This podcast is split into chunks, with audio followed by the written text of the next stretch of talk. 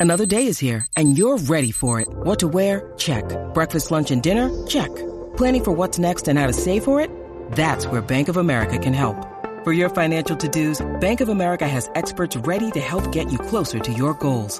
Get started at one of our local financial centers or 24-7 in our mobile banking app. Find a location near you at bankofamerica.com slash talk to us. What would you like the power to do? Mobile banking requires downloading the app and is only available for select devices. Message and data rates may apply. Bank of America and a member FDIC. When you need mealtime inspiration, it's worth shopping Kroger, where you'll find over 30,000 mouthwatering choices that excite your inner foodie. And no matter what tasty choice you make, you'll enjoy our everyday low prices, plus extra ways to save, like digital coupons worth over $600 each week. You can also save up to $1 off per gallon at the pump with fuel points. More savings and more inspiring flavors make shopping Kroger worth it every time. Kroger, fresh for everyone. Fuel restrictions apply. Ivan Toney and Brentford have proven themselves in the past to being very equipped at doing really well in some of these bigger games. But that is a really, really rough run of fixture.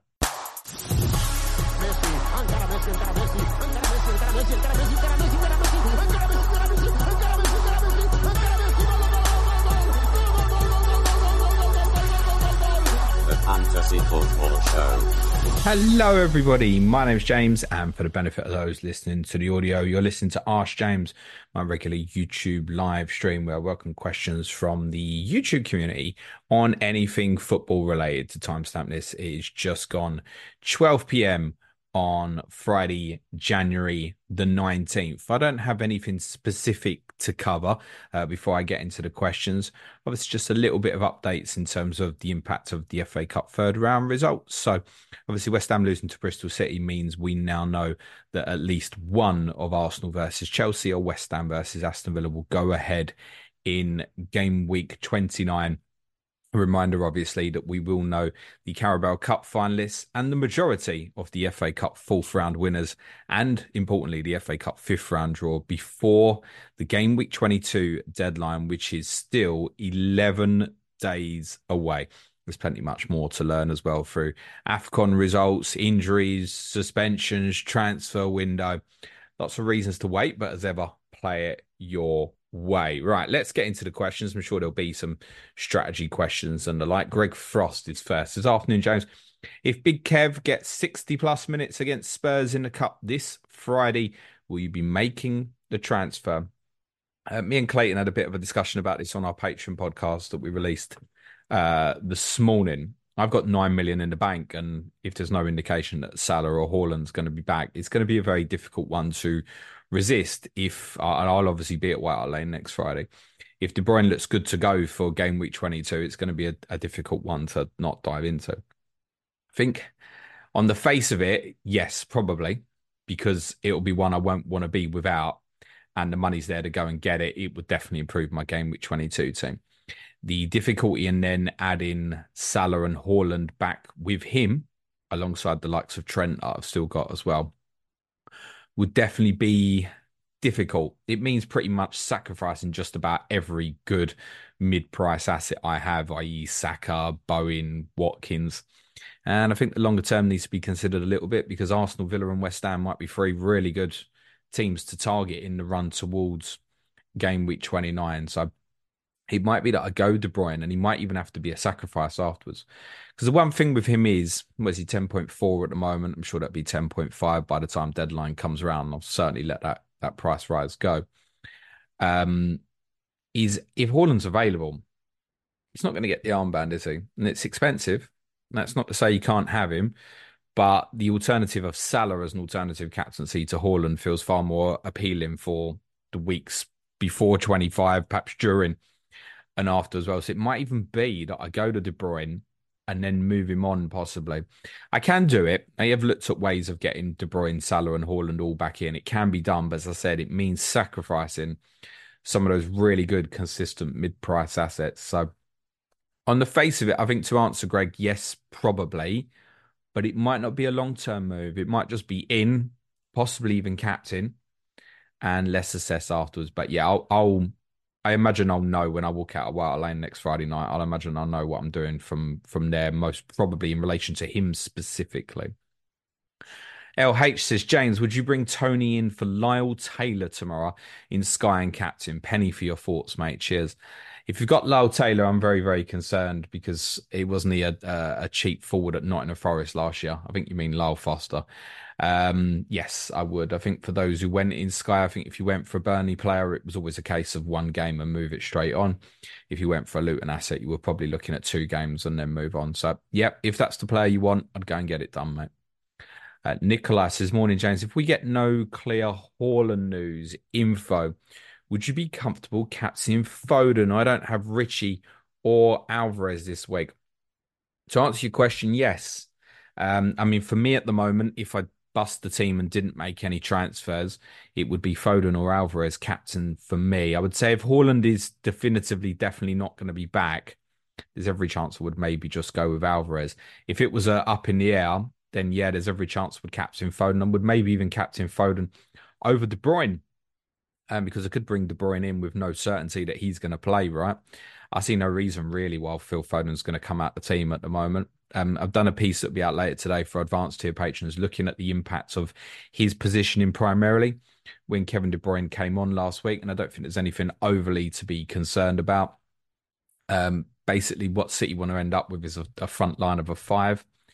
And it's quite impacted by perhaps if Bernardo Silva is going to play just as much, actually, because if if Gvardiol was an example ends up being kind of City's left-sided forward, which definitely happened in in build-up phases towards the end of the game last week, then Foden may well be holding the touchline if he's the right-sided forward.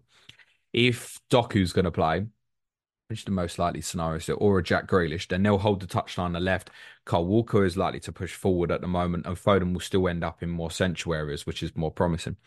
And I don't think we can say for certain which way that will go. And that might also only be short term thinking, dependent on possible returns of Manuel Akanji and John Stones, actually, in terms of City's manipulation to try and get extra players. And what I mean by that is players playing multiple roles, right? We know John Stones step out from the back, go into midfield. That's how City gain their advantage quite often. At the moment, without a defensive player that can really do that, they're using forward players to play multiple roles. That includes Phil Foden. So it might be short term thinking, subject to Akanji and Stones, even ironically, could be a longer term impact on Phil Foden. So, yeah, quite possibly. Foden may well be my game at 22 captain, yeah. Uh, I wouldn't captain Richarlison anyway. as I told Clayton last week, which he still hates me for. Uh, Nicola also says, Happy Friday, by the way. Hope fam is good. Yeah, all well. Thank you, mate. Hope you're also good too. Ethan Jocelyn says, Yes, James, is it bold to say I think Spurs could win the league next year? Again, referencing the, the Patreon podcast we released on, on Wednesday, uh, talking about the two North London clubs. I didn't say that I thought we'd win the league next year. What I did say was I could see us certainly challenging um, maybe not necessarily even next year, but the year after. Like you, you can see coming. What was really impressive with Sunday was I think most of Tottenham's good performances this year have been quite chaotic. That's what I used to define them. Whereas Sunday felt controlled. It felt like a good team in control of what they were doing. Um, and I just think we didn't have the the fitness levels or the substitutes to impact the game late on the game, late in the day at Old Trafford to kind of be able to walk away and say, yeah, we definitely deserve to win that. We didn't really because we didn't create enough in the final half hour of the game, basically. But yeah, I, I, I'm super infused about where Tottenham are at now that the players are returning to fitness. You know, if Maddison's going to be back, we think he's rejoined training this week. Then that's another level above. You remember as well, it was about Kulusevski and Son uh, on Sunday. There's obviously the two players at AFCON as well. Bissouma and Pape Sarr's been exceptional for us this season and he's a good young developing player. So looks looks bright. Yeah, I, I wouldn't say we're going to win the league next year. No, not at all. I, I don't really know how you can when Manchester City are their pomp at the moment. Maybe Man City might not be in the league though. That would help. Uh, Vish says thoughts on the Rwanda deal. I don't know what it is, mate, so I can't comment. Uh, Sean says, Afternoon, James. Sure, you're waiting on the fixtures in both cups first. What's your thinking in regards to when to best utilize free hit as it stands? So we'll obviously discuss this in a, in a lot more detail before 22 comes around again. As said previously, the intention at the moment would be to do another chip strategy podcast um, on Monday, the 29th, when hopefully we've got the FA Cup fifth round draw as well. And kind of what we did last week towards the, the opening part of the week. Repeat all that basically, but just with updated information and with perhaps clearer strategy ideas of pros and cons.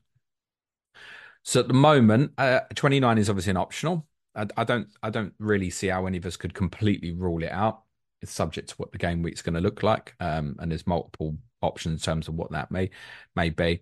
My instance at the moment is I'd rather use it in 34 or 37. Now remember, I approached this a little bit differently in the sense I've already used my bench boost. Many of you will be holding that perhaps for game week 37, for example, or maybe 34 if it lands nicely. So for me, yeah, I can really use one of those weeks to attack and absolutely be aggressive and build towards the other. So my instinct is probably 34 um, at the moment because I think it's more likely that the players I want for the run in are more like is more likely to be more of them will have doubles in 37 rather than 34. That's my instinct at the moment. That could change. But yeah, I would because I know that the two game weeks with the doubles are likely to have different sets of teams that got doubles. Yes, I would like to use the free hit to be aggressive. It offers no guarantees. I I'm I quite like using the free hit chip in blank game weeks because I think it it almost guarantees that you're going to do better than what you've got in most scenarios, and that's most commonly what I've done. At the moment, as I said, my instinct would be to want to use it in one of the double game weeks currently, but I, I think it really depends how easy it will be to transition from the the 25 26 period to 29. Um, so it might even be that I'd build towards 34, for example, um, perhaps even still wildcard really late on. Um, it could even be another way I might do this. Um, might even be to subject to again how the team's full is, is try and run through wildcard 34 and free hit 37 almost use them like two free hits could be another luxury um if i think there's a possibility that there's teams who will have enough fixtures in 29 and also double in 34 which is unlikely but it's a possibility maybe even wildcard out of that in 35 possibly so i'm very open to a, a lot of different possibilities at the moment i'm pretty sure i'll sit here with you guys in 10 days and i won't say that i'll know definitively but I'll probably have a clear idea on a preference, I think. Uh, Atul Balaji says Maddison, Porro, Van der Ven. If you had to sell one among these three, who'd you sell? Very difficult, mate. Very difficult because they'll bring very different attributes and, and qualities to the team that, if any of them are out, is very difficult for us to do without. Um, I'm inclined to Oh, sell one, jeez, man. there, there could be something to say that Mickey van der Ven had a brilliant, brilliant start, and we don't know if it will last. Right? He's a sort of player who he's quite young, and his peak might be now why it's young because of his athleticism. You, if you keep suffering hamstring injuries, for example, that's going to destabilize him quite quickly. Where it might even be you'd, you'd want to move him on in a couple of years. If I had to sell one right now among the three, the one we'd cope without best currently is probably Porro. I think, just because um, look, he's obviously a far superior player to Emerson, but Emerson is pretty good defensively. He understands the demands of the position in terms of what's expected to him, in terms of where he should be within attacking phases. His recovery defensively really is good. And I've said he's better defensively than Porro. So you'd be losing something, but you might gain something else. I can't see what we'd gain on not having Maddison or Van der Ven. So very reluctantly, it would be Porro. And that's not to say Porro's the, the worst of the three players, not at all. It's just what we'd cope with best at the moment, I think. Uh, Ethan Hood says, any big plans for the weekend with no Spurs game?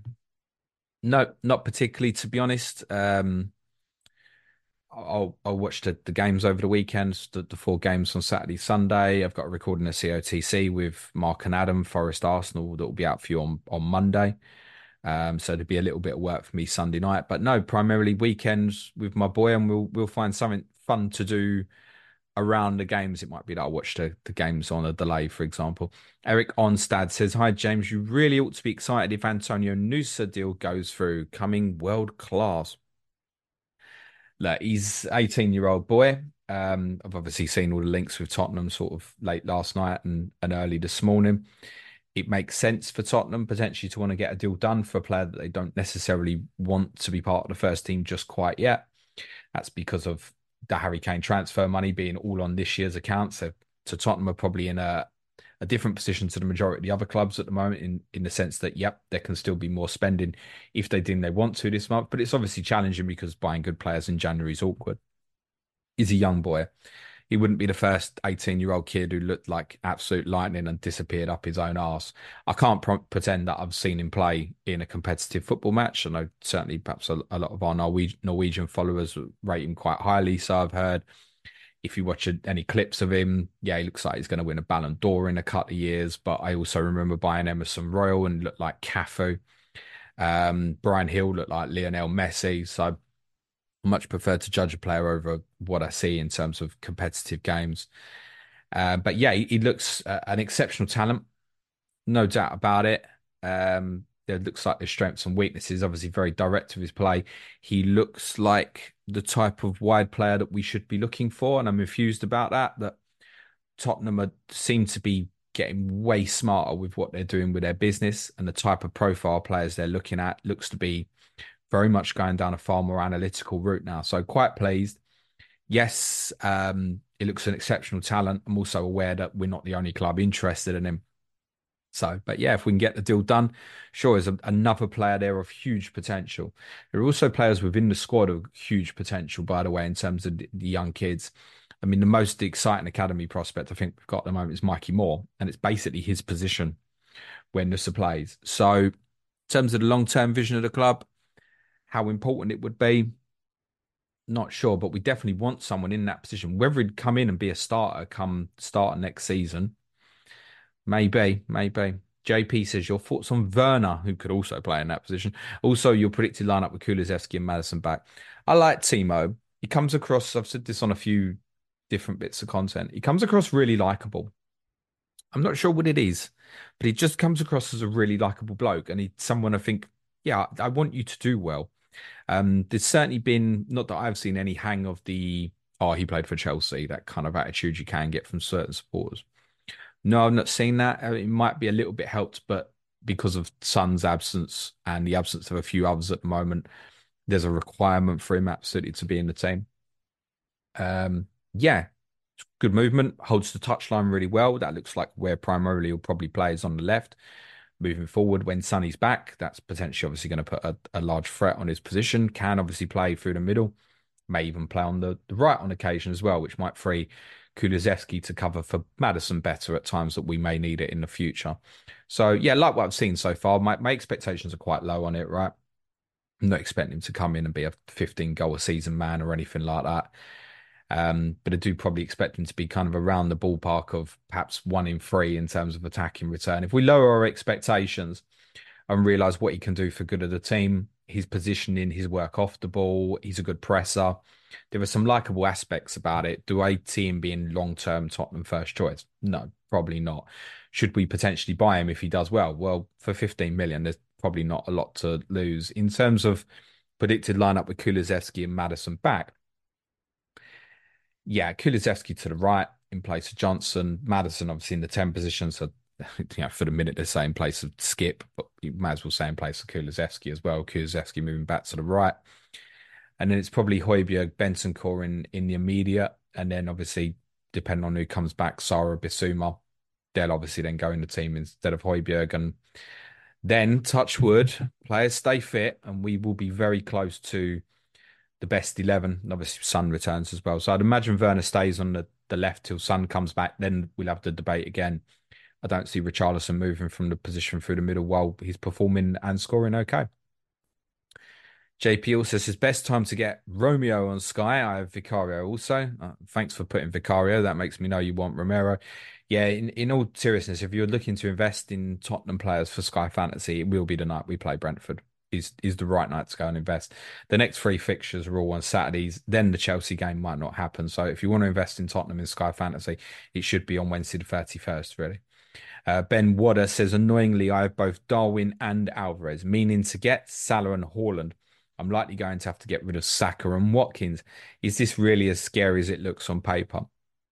Yeah, this is why um, in the vote for the people's poll, not this week, but the week before, I put in the idea of a discussion of selling these template players who perhaps we don't want to get rid of, the likes of Watkins, Saka, Bowen. We can potentially throw Dominic Solanke into that mix at the moment. A few defensive players as well. Porro. If Porro's going to blank in 26, as much as many of us have got him, certainly wouldn't want to move him. You know, if it's if it's 1.5 is going to be the difference between getting Salah or something and and moving him on is an option if you've got other good defensive players, it will come under consideration, won't it? So yeah, I sympathise. I don't quite know the answer yet, Ben, because I haven't decided what I'm going to do. I think the, the the best advice I could give at this stage without overthinking it, shouldn't really, is look at how you would get them all um, and look at keeping them all. And I think in most scenarios, if you just cut out one of the premiums, now for me, that's possibly going to be De Bruyne, then the transition through future weeks afterwards just looks way better, way better. And that's why I spoke earlier to one of the, the first questions about potentially, yes, sure, maybe buying De Bruyne, but actually might not stay there. It might be that he goes on to Salah, and then I look up hitting 25 and making a different decision, whether it's a, a City defensive player or a cheaper City attacking player. So I don't know the answer, Ben, but certainly I think we can probably read between the lines that there will be plenty that will move on the likes of Saka, Watkins, Bowen, etc., to make these sort of moves happen. JP says, Your opinion on Broja as a player and his future in the Premier League? But my first opinion on it is that no one's going to give Chelsea the 50 million pounds that they supposedly want. I suspect they there's probably been leaks to make him available to shut down the suggestion that Conor Gallagher may go. We know that if Chelsea sell a homegrown player, which Broja falls under that line, 100% profit on the books. That's important for Chelsea at the moment. Are they going to get 50 million from the clubs interested? No. I think uh, was hugely impressed with him in his spell at Southampton. Then he was obviously extremely unfortunate to suffer a very serious injury towards the start of last season. Do I think he's good enough for Chelsea? Not at the moment. It's not to say he wouldn't be, but not at the moment. So is he expendable to Chelsea? Yes. Is he good enough to be a Premier League forward? Yes. But if I was, uh, I don't know, some of the clubs getting linked, like West Ham, Wolves, Wolves certainly wouldn't be able to pay that sort of fee at the moment. Um, I'd be, I'd, I'd probably be looking at a loan with an option to buy to get him in and have a look and see how his recovery's been from injury because he hasn't had a run of games for us to truly analyze and understand if he can hit back a kind of peak sort of winter period level he hit with Southampton a couple of years ago. So if you're a Wolves, you'd be looking at right, can we get a, a loan option in with a, a, view to buy, or even if it's an obligation if he plays a certain amount of games, you're looking more for something like that. That doesn't suit Chelsea at all. So yeah, phone calls to Saudi Arabia, maybe. Adam says, Who would you rather lose when Haaland is back? Let's say he's back in 24, Isak or Watkins. Oh, Isak quite comfortably, I think, at that stage. You probably got Callum Wilson back fit. So there's a potential for rotation. Um, Villa's run, I think, is a little bit better, moving towards 29. They're also slightly more likely to play in 29 than Newcastle at the moment. So, yeah, it would be hold Watkins at, at this stage. But look, again, if Newcastle lose to Fulham in the cup, then they're guaranteed the game with 29 fixture at Crystal Palace now. And if Villa win at Chelsea, then that narrative might spin the other way. But yeah, either way, I think with Wilson returning to fitness, I'd probably rather keep Watkins, to be honest. Um, Gavin Richardson says, uh, TFI Friday, James, uh, did Kit Kat Gate ever get fully resolved? And where did all those Haribos come from? Those Haribos came from uh, a place that he shouldn't be able to reach in the kitchen, which he did. This is for the benefit of those people like, what are you talking about? Um, yeah, my son's a clever little bastard. Um, he managed to get something while I was doing the deadline stream last Friday. Kit Kat Gate, did it ever, uh, uh, did it get resolved? Yeah. I mean, he, he took the Kit Kat off me and he ate it, didn't he? So the Haribos he got from the kitchen in a place that Okay, I was going to say I. No, let's cross her up. His mother thought he wouldn't be able to reach. Steve Saunders says, Hi, James. Who would be the three Manchester City players to target against Burnley? De Bruyne, Haaland, and Foden if they're all fit, mate. So we can't answer this question now, can we? Like, if Haaland's not fit, I'm not moving Alvarez, am I? So the answer then becomes Alvarez.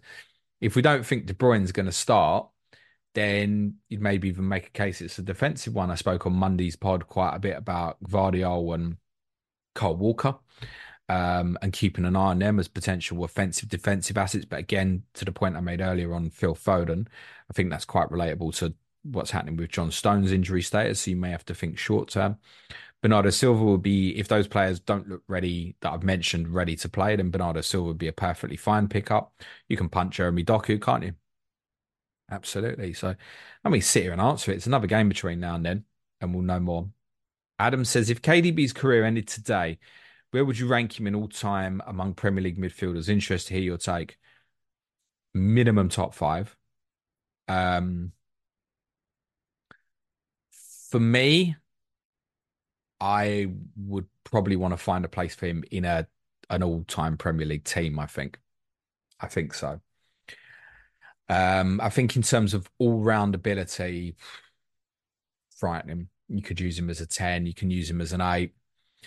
You could even be cheeky about him, use him on the right, right, and throw like a Ronaldo on the left. There's loads you could do with him. Um, so originally, remember when City bought him? That's what many of us thought he was was a winger, right? What a player. Uh, incredible. Yeah. I think for those of us who are probably my era and perhaps a bit older, I think when we talk about all time Premier League 11s, we can get a bit stuck with the the brilliant players from the 90s because that's a kind of a first starting point. So, you know, your Vieiras, your Keanes, your Scholes, brilliant players, incredible, right? And all of them um, worthy of certainly being in that top five as well. But then we can kind of overlook your likes of De Silva or um, not De Silva, David Silva or De Bruyne, who's playing now. So I think De Bruyne, a minimum top five, I probably would want to find a way to get him into an all-time Premier League eleven. I think when he finishes, most of us will. There's every chance we'll nod and agree with that. JP says, "Would you ever get into or be interested in coaching? Seems like you'd be great at my dad said to me the other week, he said, uh, I want to I want to pay for you to do coaching. And uh, I said, I don't think you know how much it costs, Dad. He said, doesn't matter. It's like, oh, you that flash, are you? He said, no, shut up. It doesn't matter. I think you should do it. Okay, thanks, Dad. So that Tottenham's my priority. It's always going to stop me from from doing that sort of thing. He does cost an absolute bomb. Uh, I'm very privileged and lucky to be doing what I'm doing here with with Suj and I don't have any interest in not doing that anymore. So, uh, yeah, I've got an eye. I've got an eye for things. Yes, I think I probably could be good at it. Um, is it something I want to do now? No. Is it something maybe I should have chased more in my twenties? Maybe. Yeah, possibly, but it wasn't something that would have been affordable to even go down that route and look at. Possibly. Um, so no, I, I'll be honest. There's no real it intrigues me, but there's no will or want to do it now.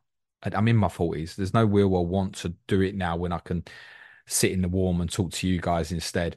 Uh, Andre Galea says, "Are the high amount of injuries this season compared to other seasons a result of too many fixtures and players playing too many games, or could it be an anomaly?"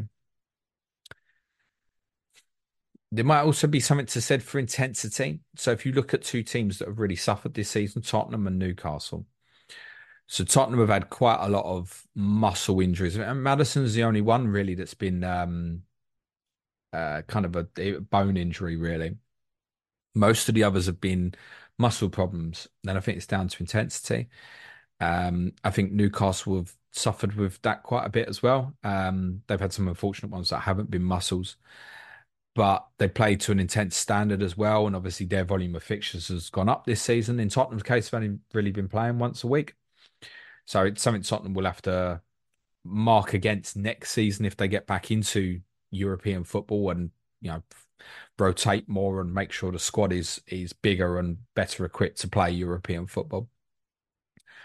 Um, but yeah, I, would I would think that the sheer volume of fixtures and the intensity of football is certainly playing a a role in that. Yeah, it's it's hard it's hard not to think so. Also factor in you know the impact of the World Cup last year and that as well. There's a lot of players who've gone right through this. Uh, John Bright says, "What's your top three tips for someone wanting to try Sky Fantasy Football for the first time?" Good question. The first one would be listen to our intro pod in the summer to get a feel and an, an understanding of the game. Um, that's not to put a trumpet up my arse, but it's, it's just a good intro podcast to listen to. Um, and if you're here, you're probably enough interested in some of the things I've got to say. So that will help you in terms of learning of Sky. Um, you need to plan. You absolutely need to plan uh, and you need to be aware at this sort of stage of the season of the, the possibilities, let's say, and go, right, well, if Liverpool Luton does get brought forward, what does that mean for my plans? What does it mean if it stays where it is? Um, we need to think about those sort of things and have alternative plans, not necessarily right in place now because it's a few weeks away, but we need to have the ideas and understanding at least what the impact can be. So, understanding the mechanics of the game and planning are the two most um, important things. Um, I think for new starters, particularly in the first instance, don't be afraid to be boring. Oh, my team's too template. Like in Sky, particularly, like it's absolutely fine to go down that route. And perhaps don't gamble. So if you've got a 50 50 on a captaincy, go with a player that's got the ownership and stuff. It, certainly in the start, to help your understanding of the game, it helps, I think. So, but the, the, main priority too would be understand the mechanics and be prepared to plan. You're not going to win Sky Fantasy Football unless you plan. Almost impossible. I, in fact, I'd probably say it is impossible. I think FPL could be won without planning. Generally, like if you get the right players, right time, form, fixtures, you could largely ignore doubles and blanks to a certain degree, um, and perhaps do well. Right, we've all had those stories of double game week players letting us down and stuff. In Sky, if you don't take advantage of the fixtures uh, and the fact you've obviously got captaincies on multiple days, yeah, you're not going to win it. No chance. Thomas Powell says, Hey, James, if you had a team of head coach, assistant, fitness coach, analyst, under 23 coach, which Premier League managers would you take in each role? Okay. Um, that's interesting because obviously all of them are head coaches, right? So, hmm, that's interesting. Uh, uh I think head coach is still Pep, isn't it? Um, fitness coach. That's interesting. Fitness coach. Fitness coach. That's tough, isn't it? Uh, Sean Dyche. Sean Dyche for fitness coach.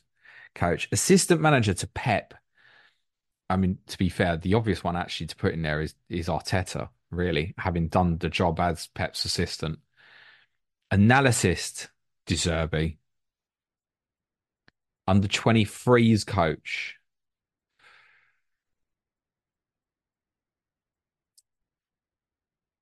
Hmm. Vincent Kompany. And again, it's relatable to Guardiola and succession a little bit, isn't it? So I've named there the Manchester City head coach, the former Man City assistant, um, someone who might end up with a Man City job, someone else who might end up with a Man City job, and someone in Sean Dyche who definitely won't. Uh, Rhino says, Afternoon, James, when will we know the exact makeup of 34 and 37? Very keen on wildcard 27. Then that's not going to help you, mate. I'm afraid to say. Um, we got to think about it like this, right? Just simple terms here. You cannot postpone any of the fixtures in game week 34. Remember, it's FA Cup semi final weekend until you know who's won in the game week 29 weekend of the FA Cup quarterfinals. Can't. And depend on which fixtures need moving from 34, may have a direct impact on whether they stay in 34 as perhaps single fixtures or move to 37 with perhaps games from 29 moving to 34 you are not going to know in game week 27. And I, I, I give an, an example of that. So perhaps a bad example, but I, have spoken about this on, I think, on the Chip Strategy podcast. Everton is scheduled to play Liverpool in game week 29, right? So should that be moved to game week 37, that would be Everton's last home game of the season. Now imagine a scenario where Liverpool clinch the title at Goodison Park and Everton get relegated and it's Everton's last home game you're potentially in a carnage situation, which I think be amazing for the drama. But I, I think you know a few people from a security standpoint would probably think let's let's let's not do that. So I would be of the strong opinion that Everton Liverpool would go into game week 34. Now from there you can create chain reactions where Liverpool is scheduled to play at Fulham in 34. So if that was postponed, that's got to go into 37.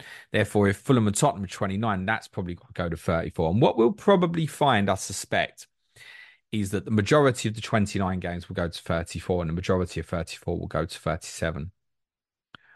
But ask me that again in 10 days, and I might give you a little bit of a different answer, subject to who goes through in the cup. Perhaps say if Liverpool went out, it might change the landscape, for example.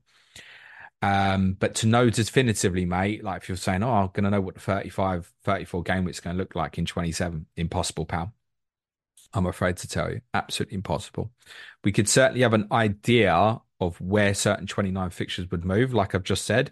And perhaps from there, you can put the dots together and make some very good projections. But if teams that you expect to win in the FA Cup quarterfinals then lose, the game changes. So you're not going to know the chances are you will know prior to game week 30. And at least then we'll know who's gone through in the FA Cup quarterfinals and can at least then make sensible projections. And I imagine, you know, between the likes of myself, Ben Crellin, Ian Parry, Talon Nadim, Lego Mane, uh, Transfer Algorithm, Twitter account, loads of good accounts out there. We'll, we'll make some I think, pretty viable projections that people can follow. And chance of it being 100% right, probably not correct.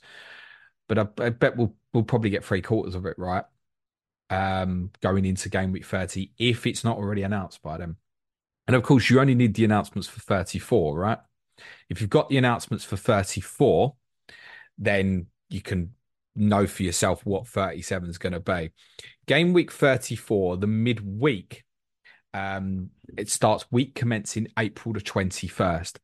So game week 29 um, ends sort of March the 18th. So game week 30 will begin Saturday, March the 30th.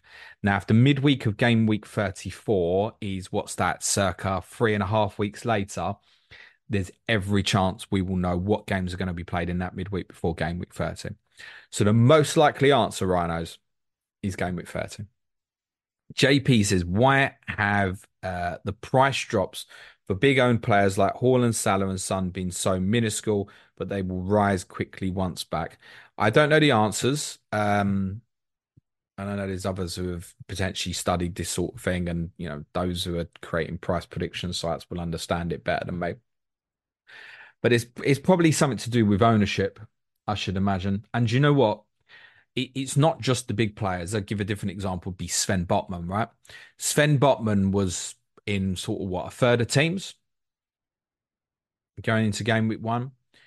He got injured and he went down to sort of single digit percentage ownership and he'd only dropped 0.1. So he's not just the big players. This has also happened with a 4.5 million defender there.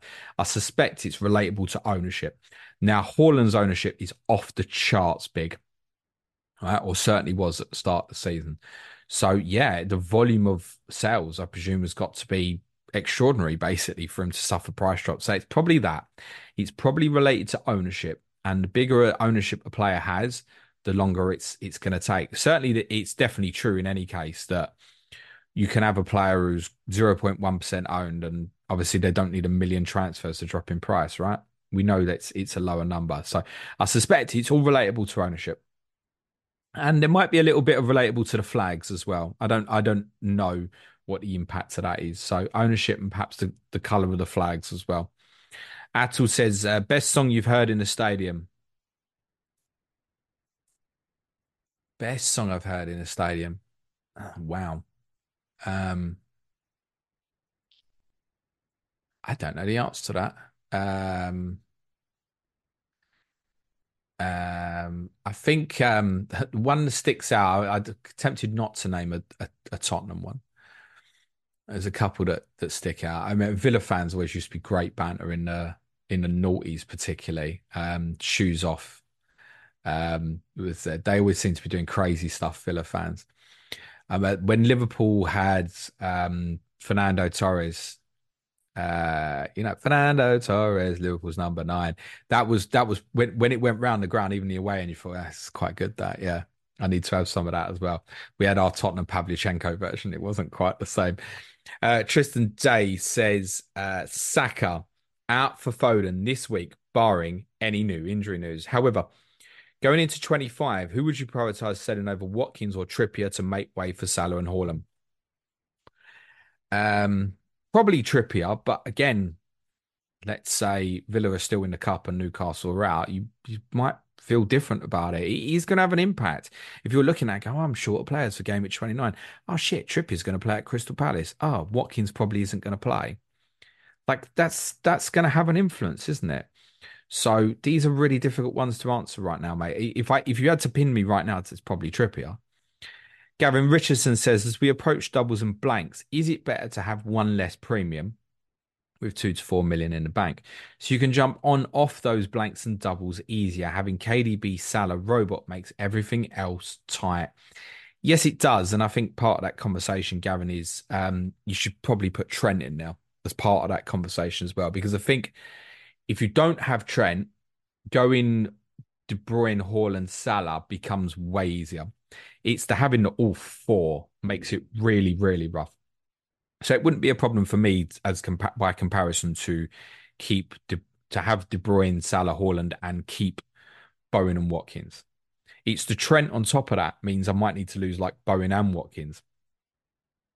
So in terms of flexibility, yeah, I'm I'm generally an advocate of it at the right times, but I also this is the point with KDB. I got nine million in the bank, right? If neither, if I think he's going to start against Burnley and neither Haaland or Salah are back, I'm going to oh well, I need that money for Haaland Salah. That's the sort of mistake, honestly, truthfully, I would have made in the past. Yeah, well, my route to them's better. Now, get it done. And if he if he then needs to be a sacrifice again, then sacrifice him again. It might even be that Salah's out longer term, right? And then it's never go back. Imagine that sort of regret. So I, I wouldn't say save it for the sake of it. Having the flexibility is good, right? Again, to, to go back to Sky, having that flexibility with moves is is very, very handy rather than necessarily spending all the money. Simon Outdoors says, What rank are you, Jay? Uh, in Sky, I've dipped to about 750th, and I'm I'm not happy with my well. I was going to say my overhaul decision is not true. Ask me next week, but there's one of them I'm, I, I said on Wednesday's pod I'm not happy with. Uh, in FPL, uh, went into this re- this week uh, about 160k, I think. Um, I've dropped to I think about 230k, but I've still got you know captaincy to go on on Saka, for example. So let's call it middle ground and say I'm probably about 200k at the moment. Jay says, Hi, James. When is the perfect time to pick up Ivan Toney on FPL? So, again, this is something we discussed on our Patreon pod this morning as well. So, um, one of the things I have on my planner is difficulty rating, you know, over next two, three, four, five, six, seven, eight. So you can, you know, tailor it to your needs. Say you knew you was going to wild card in six in six weeks, you can look at just the next six. And I also have that ranked on projections. So uh, based on my projections at the moment, and we already know, obviously, Brentford have an extra game in 25 and they'll definitely play in 29. So even on my projections, where currently I've only got eight teams with fixtures in game week 29, I think it'll end up being 10, probably, by the way. Um, so Brentford have two extra fixtures in theory over more than half the league from now until game week 29. I would still have them 18th on my fixture difficulty over that period. And if I look just over the next eight, even with the Manchester City fixture added, I'd actually have them bottom. Now, Ivan Toney and Brentford have proven themselves in the past to being very equipped at doing really well in some of these bigger games. But that is a really, really rough run of fixture. It's horrendous. Who don't they play in this period? They don't play Villa. Cool. They don't play Newcastle. Don't play Brighton they pretty much play every other decent side. And arguably, from now till game week 29, you could make a case that on paper, their easiest fixture, i.e., a team in the bottom half, might be Wolves away. Wolves have been averaging 1.8 points per game in home games this season, despite the fact they've played City at home, Liverpool at home, Villa at home, Tottenham at home, Newcastle at home, Brighton at home, and Chelsea at home. They've got a really good home record, not an easy game and Brentford just lost there in midweek. Now, can Toney justify doing really well of these fixtures? Absolutely. Like, I don't have a problem if anyone wants to invest in him. I just know that a few have gone, oh my God, he's got extra fixtures. Cool. Oh, but you're going to bring, yeah, captain him in game week 29, maybe. Yeah, sure. But if we can all buy him in game week 29, if that's the case. So the answer is, truthfully, if you're desperate to have him, it was last week before the good game with Nottingham Forest. Now I think this is a wait. This is a wait. Tottenham Man City are the next two. Like, can he return in them? Yeah, yeah, of course. Yeah, it's great. But I wouldn't go steaming in if he scores twice tomorrow because Arthur's kind of expect that will probably happen anyway. So I think wait. Now, if you want him for 25, he's probably the two toughest games he can have, Liverpool and Manchester City. But he's on pens, he's talisman, could even score once in both and even be a captaincy option in that week. I suspect he won't be getting captain, but can he be a good option? Yes, absolutely. Um, but I'm not desperate to go there, I don't think. I don't think. This is the thing, right? Look at Toney's fixtures. Tottenham, City, Wolves, Liverpool, City, West Ham, Chelsea, Arsenal before 29. Now, over the same period, Watkins has got one less. He's got Newcastle at home, 19th best away record in the league. Sheffield United away, Manchester United at home, Fulham away, I'd argue might even be the toughest game in this run. Nottingham Forest at home, Luton away. Tottenham at home is great for the offensive players. So Watkins got one less fixture, but who do you really want over there? Is it Watkins or is it Toney? Now I realise even the one million for Toney might be the difference between someone getting a Salah or not, for example. So it's not just quite straightforward. But just because he's got extra fixture, I'm going crazy to dive in there. Let's have a look. I don't doubt that it will be fit. I don't doubt that it will do quite well. But is he going to tear it up with that set of fixtures? Probably not. So I mean, it's, it's a watch and wait for at least a couple of weeks. Maybe we might look into game week 24 and it, it might be I don't know, maybe you are sitting there and that Watkins to Toney becomes a kind of differential move that allows the next move, then then yeah, maybe 24, I think. But the reality is, for those who were desperate to have him, the right answer was last week because the best fixtures tomorrow. Uh Carl Valencia says, for years, Daniel Levy has been building the club's revenue streams. Are we about to see Spurs due to FFP, I think we should put slash PSR, have a period of success on the pitch? Was Levy playing the long game all along? He'll tell you yes. Um, look, let's say We might get um, um, a difference in turnover in terms of turnover v wages, but Tottenham have been. Remember with Tottenham, right? Tottenham won't make quite commercially or through merchandise what Liverpool, Manchester United will do worldwide, right? So you're behind on on that level. Um, also not in the Champions League at the moment, so you're not making a revenue stream that's automatically there for Manchester City or is even there for Arsenal at the moment. The stadium is the game changer, right? And the fact that, yeah, Tottenham have been perhaps a bit more prudent in terms of their, their expenditure on salaries for a long time. Tottenham's UEFA is working towards a system where wages to turnover, I think it is, will have to drop to 90%. And then eventually it's a rolling scale year on year where eventually it's 70% of your income can go on wages.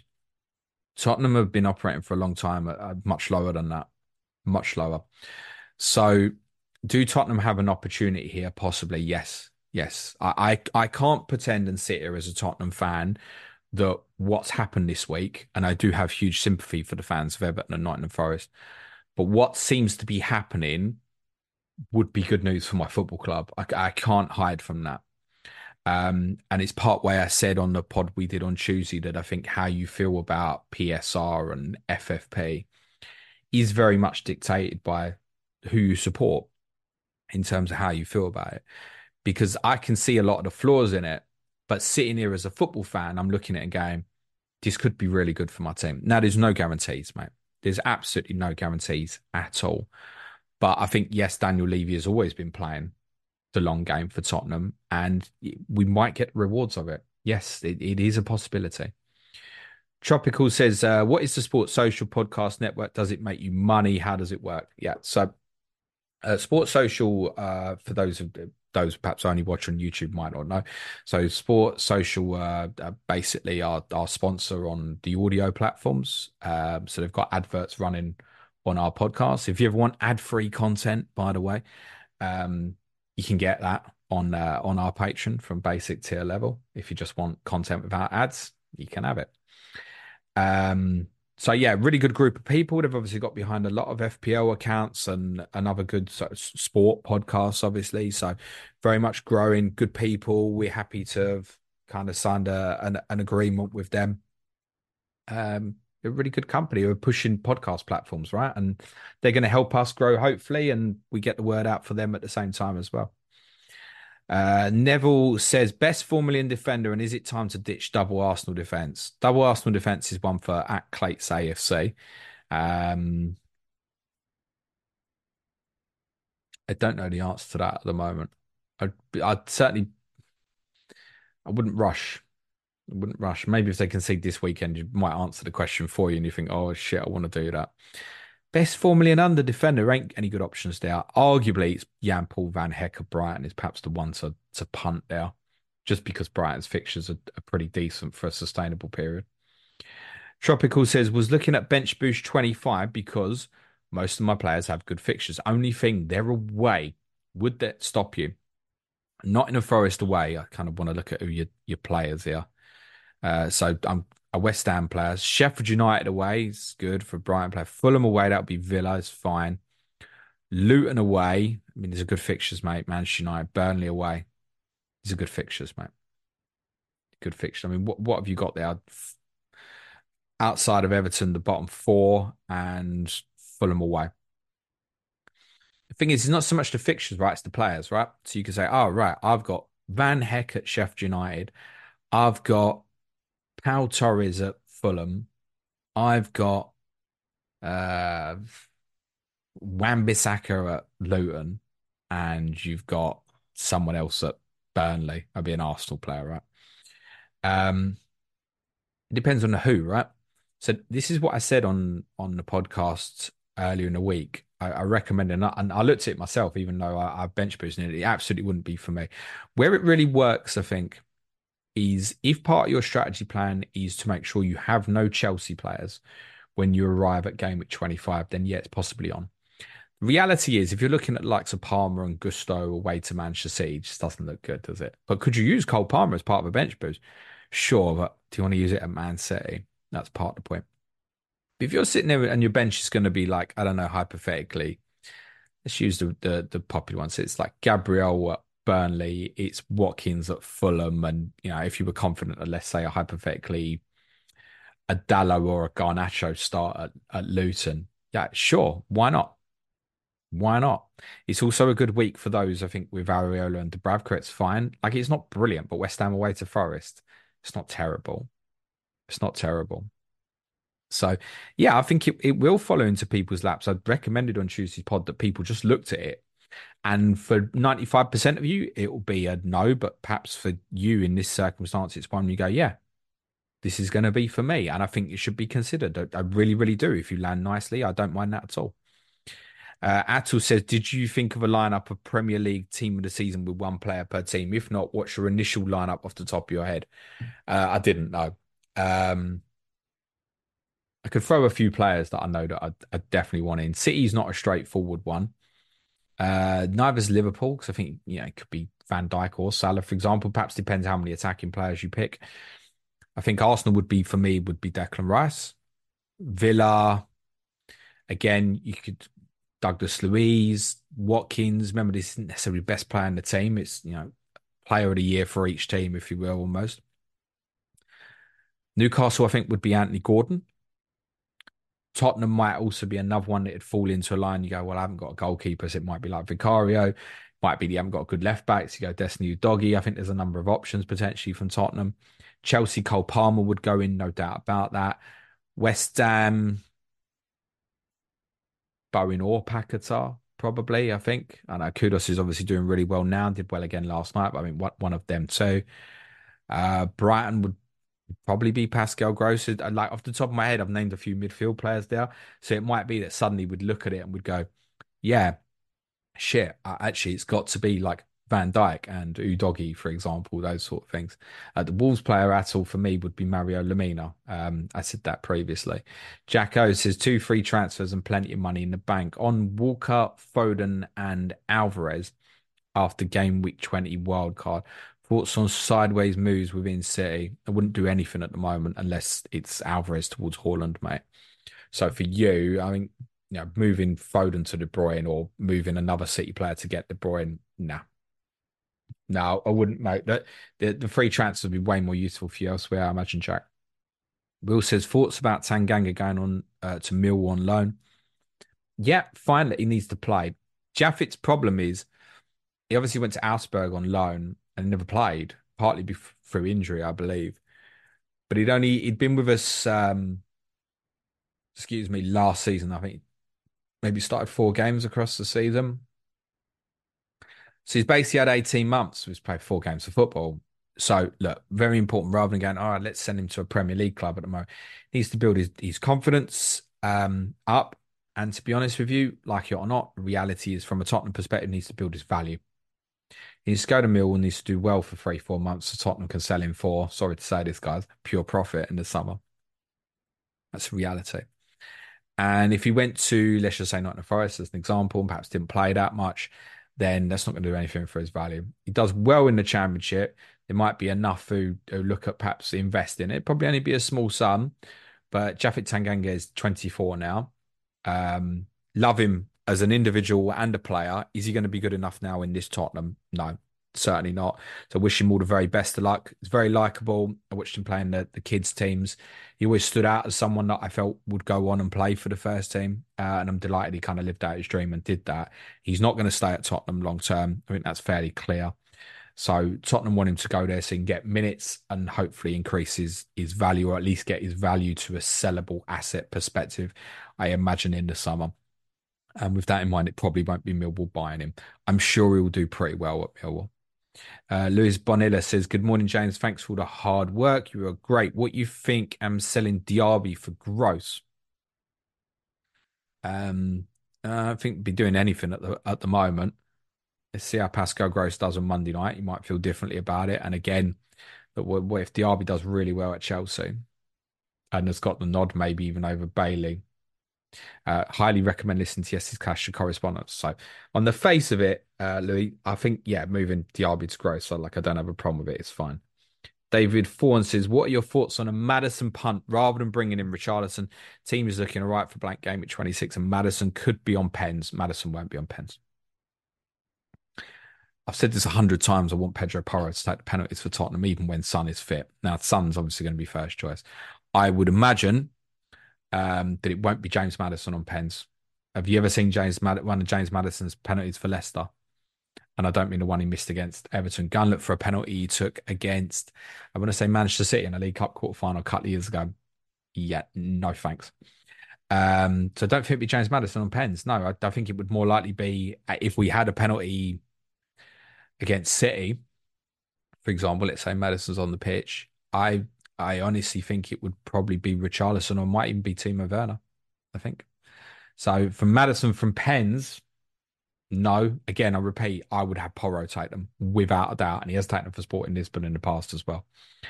Um, so I don't think it would be Maddison. Could be like he took one in the shootout when we when we beat um when we beat we definitely didn't beat lost to Fulham in the League Cup second round. He took that penalty absolutely fine, by the way. Could he? Sure. I don't think it will be, though. In terms of your question, though, yeah, fine. Take the information from the Manchester City game and see how he looks. If he doesn't start against Man City, then it becomes doubtful if he starts against Brentford, right? Or, you know, maybe needs a good half hour and then perhaps that will be enough, for example. If he doesn't play against City at all, there's no conversation here, is it? I imagine, by the way, he probably will start against Manchester City in the Cup next week, as long as Touchwood is a good 10 days of, or not 10 days, seven days of training. Uh, right, I'm going to cover off uh, one more here from Heather says, What are your thoughts on Reguilón as an FPL asset? Thanks. So it's the same thing, falls into the, the Toney line. So I think Reggie's 4.4. I think he's a very astute signing for Brentford. No one is not going to obviously stay at Tottenham longer term now. Brentford have had a, a, huge blows this year with their own injury record too, and the Hickey and Henry injuries have been what's affected them most. Now Brentford obviously would like Rico Henry to be their long-term left back, no doubt about it, but he's going to miss the rest of this season. So a short-term option to cover that off is a very sensible play from Brentford. You pl- you're buying a player who I would say attributes-wise is not unlike Rico Henry, and has got experience of the league, no doubt about it as an asset, then fixtures again, mate. What do we even want here? Let, let, us be honest about this. Let's say you go into the double game week, right? And you've got Reguilón, Liverpool at home, Man City away, and you've got Porro at home to Wolves. Who do you play? For me, it'd be Porro. Now that might be an extreme example, but I think there are others you could potentially use. Let's even say it's Dalot at Luton. You can play Reguilon against Liverpool and City, or you can play Dalot at Luton. Uh, to be honest, the, one that's more likely to provide the high ceiling there is, is Dalot. So, like, how good is it going to be for you? Yeah, I'm. I'm not convinced, to be very honest. I'm, re- I'm not convinced about that at all. Uh, thank you, Lewis, for your very kind words. I appreciate what you said in the chat, which is basically saying, come on, people, show some love and respect. If you read this, please help James with a like and a comment. Thank you very much. I really appreciate that, mate. Yeah, smash a like, hit the sub button if you're on YouTube. If you're listening back to the audio, um, by all means, the uh, the five star reviews go a very very long way, guys. Uh, it's very much appreciated. Thank you. And as a reminder, obviously, if you want to support the show, it's www. Dot, no, it's not do that again, James, because you've only said it a thousand times before. www.patreon.com forward slash planet FPL. Join if you want the additional content or if you just want to support the show. Uh, that obviously includes the differential show that we obviously had out for our patrons earlier today. And for advanced tier patrons, you've still got talking tactics to come later today, an analysis of what Kevin De Bruyne's impact was on Manchester City in the second half of that game against Newcastle, looking at before he came on and after he came on, and how it changed very importantly again when Oscar Bobb came on in the final 10 minutes or so. Um, that's available for advanced tier patrons later today. Main podcast next week, guys, will be on Tuesday. Uh, so that's so we can cover the discussion of Brighton Wolves Monday night, as we've only got five games for review anyway. So, as said earlier, clash of correspondents for you on Monday, Nottingham Forest versus Arsenal, with FPL Black Boxes, Mark Sutherns, and Arsenal fan Adam Pritchard. Uh, but it just leaves me to say, for the benefit of those on the audio, cue music, please, man child. Have a great weekend, everyone.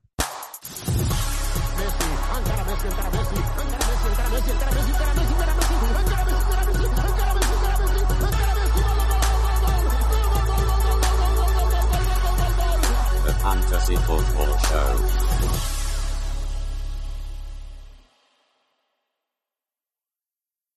Sports Social Podcast Network.